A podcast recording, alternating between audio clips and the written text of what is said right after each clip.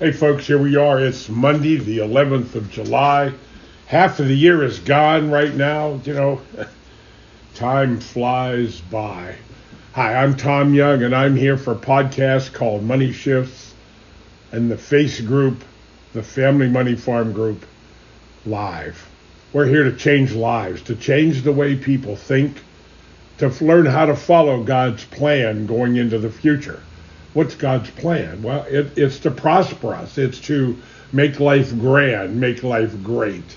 Uh, and if you think other than that, go back and reread the New Testament uh, of the Bible.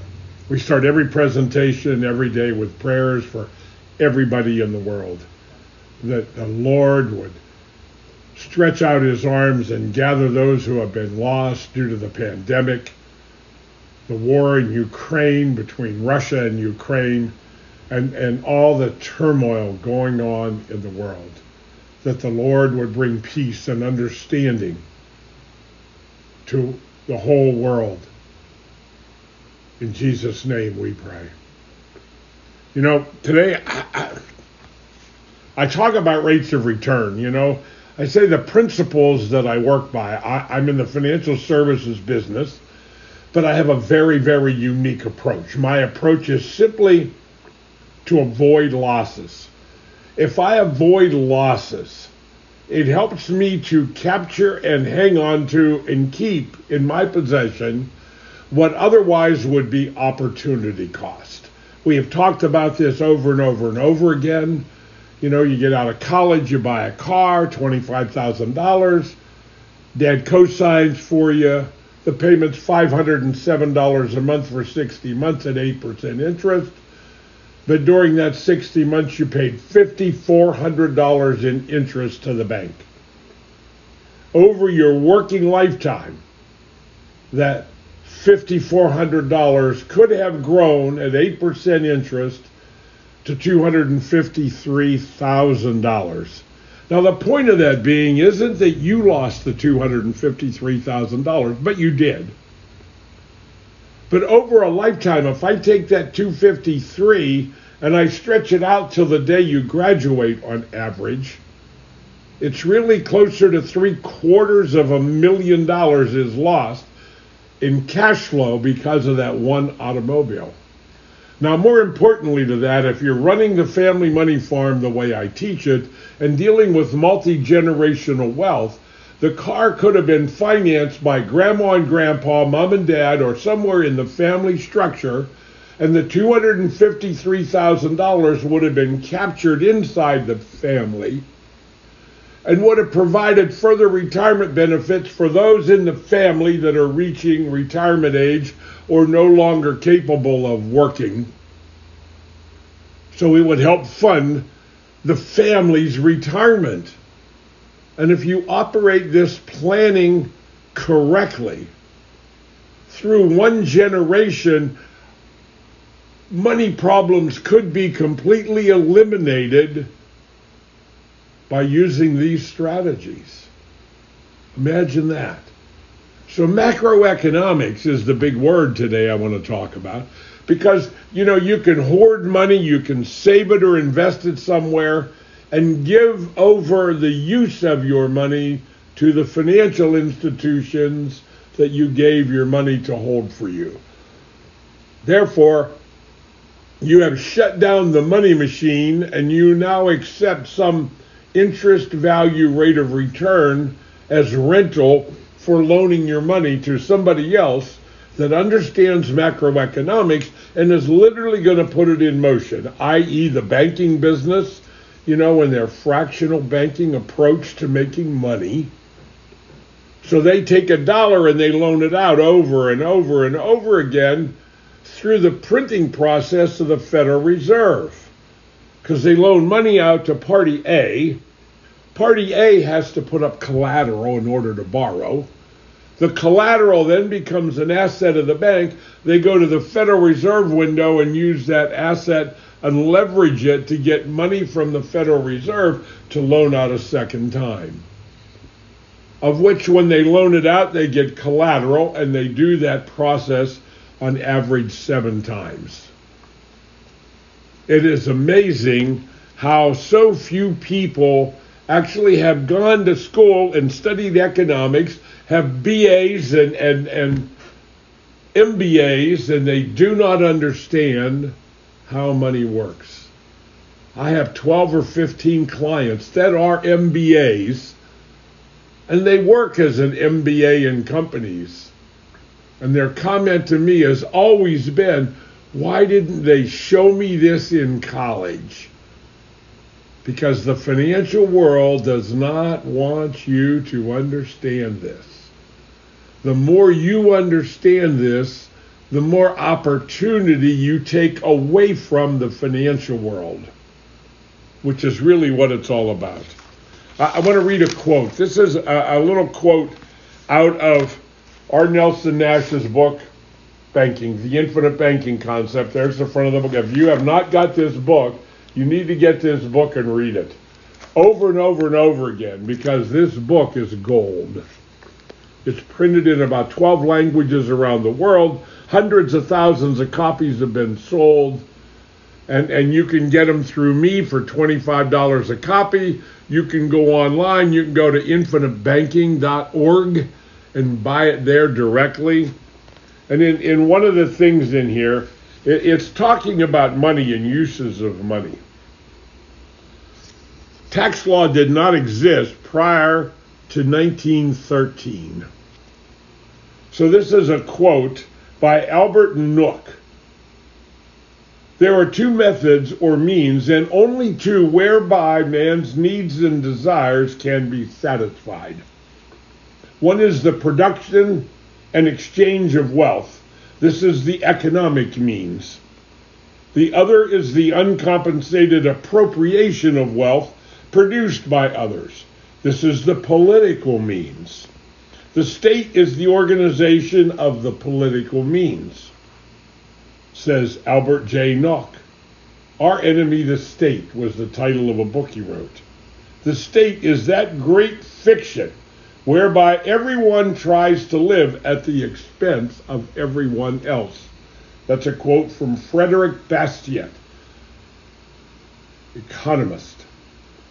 It, it is amazing. This book is full of information and quotes and, and different things. Amazing. So, so today I said, you know, how do I make more than 10% rate of return on my money? Wealth is created by leverage. Now, what do I mean by leverage? If you talk to a real estate investor, the one thing that they say is, how much money am I going to put up or down payment to buy this piece of rental property, investment property? I want to put up the least amount of money. I want to put up the minimum down payment and I want to leverage that property. Now, you have to realize a couple things. Number one, I'm going to buy the property at the right price. Otherwise, I'm not going to buy it. So that's a negotiation. I also know what the rents are or the cash flow of this investment, this rental property. And knowing that cash flow, I can now calculate the cost of operation of this property as an investment property.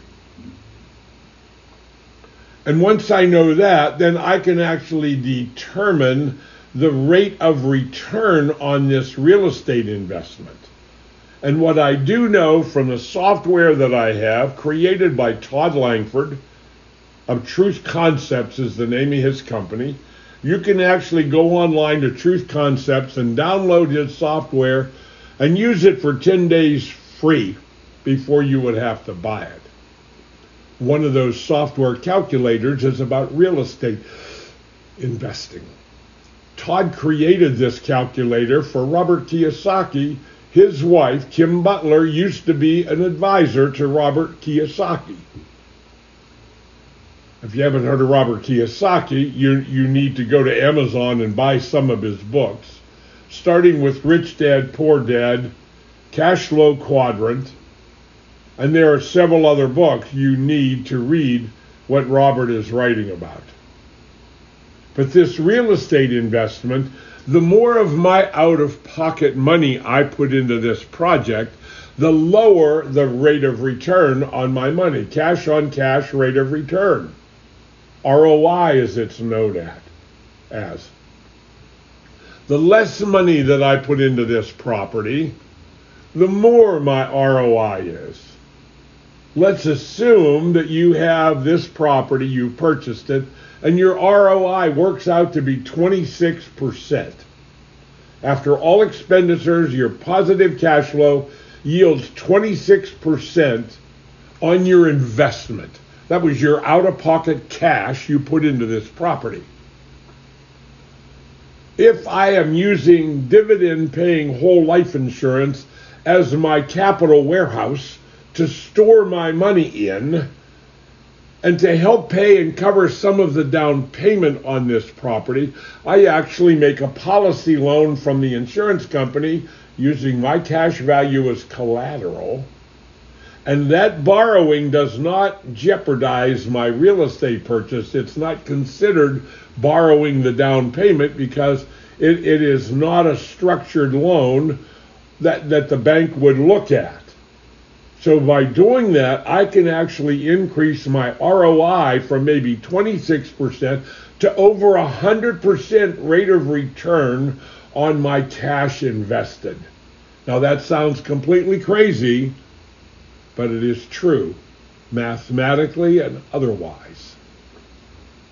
Learning how to apply macroeconomics to our money is the secret of all secrets. So I have worked with a model called the PS&G model. Protection is all of the insurances you buy. It's Social Security, life insurance, auto insurance, liability insurance, disability, medical insurance, Social Security, wills and trusts, ownership, and life insurance is in that component. The second component is the savings component from savings accounts to 401k, IRA, uh, money market accounts, U.S. savings bonds, et cetera, et cetera, tax deferred accounts, which are annuities, and, and those are savings. And typically they have no risk on my money. The third component is the growth component. And in there is everything from bonds, real estate, uh, stocks, bonds, mutual funds, etc. Everything in there brings risk to the table understanding these elements and how they operate is the basis for understanding macroeconomics because I can put a dollar into that model and have it light up two or three different elements in that model, which generates multiple rates of return, multiple spins on my dollar. We will talk more about this on Wednesday this week. I'm going to cut it off for there. I'm going to end with, with a quote. Our quote today who are we talking about? Are we still talking about Albert Schweitzer? Maybe. Yes, we are. Albert Schweitzer. Comment quote of the day Constant kindness can accomplish much. As the sun makes ice melt, kindness causes misunderstanding, mistrust, and hostility to evaporate. What a great, great quote. We'll have another quote on Wednesday. A great book, a new book that's just out, Double Jeopardy by Leonard Renier. You can get it at Amazon. It is a great, great book. It's about the concept of hiddenomics hiddenomics and the role of government. You know, we talk about the debt every so often that the government is doing. Our politicians are destroying America every day of our lives as we sit here with their irresponsible, idiotic, stupid way of making decisions. They spend money like it is unlimited and there is no tomorrow. But I can promise you that sooner or later the tomorrows are going to come. And the $30.5 trillion of debt and the $170 trillion of unfunded liability will eventually show up. they cannot confiscate as much money as they need to pay these bills. At the same time, they have not taken control of government spending. They allow government to continue to expand and grow beyond our means to ever pay for it, using our future incomes as collateral for borrowing money from the Federal Reserve ongoing and the money that they borrow from around the world. How does it feel to be collateral for the government, for the politicians that continue to make these decisions and will not stand up and stop spending money and become fiscally responsible? They are irresponsible and they must go. This next election in November you and I, the people, can make a difference. We have to vote out anybody and everybody that has become a, career politician. It was not meant to be that way. God bless you. I will see you here again on Wednesday, and we will continue this discussion about macroeconomics, hiddenomics, and how to protect yourself from the future coming financial tidal wave. The dark clouds over Washington eventually will spread across the country, and oh, it is going to be painful. You must prepare to survive. God bless you. We'll see you here on Wednesday.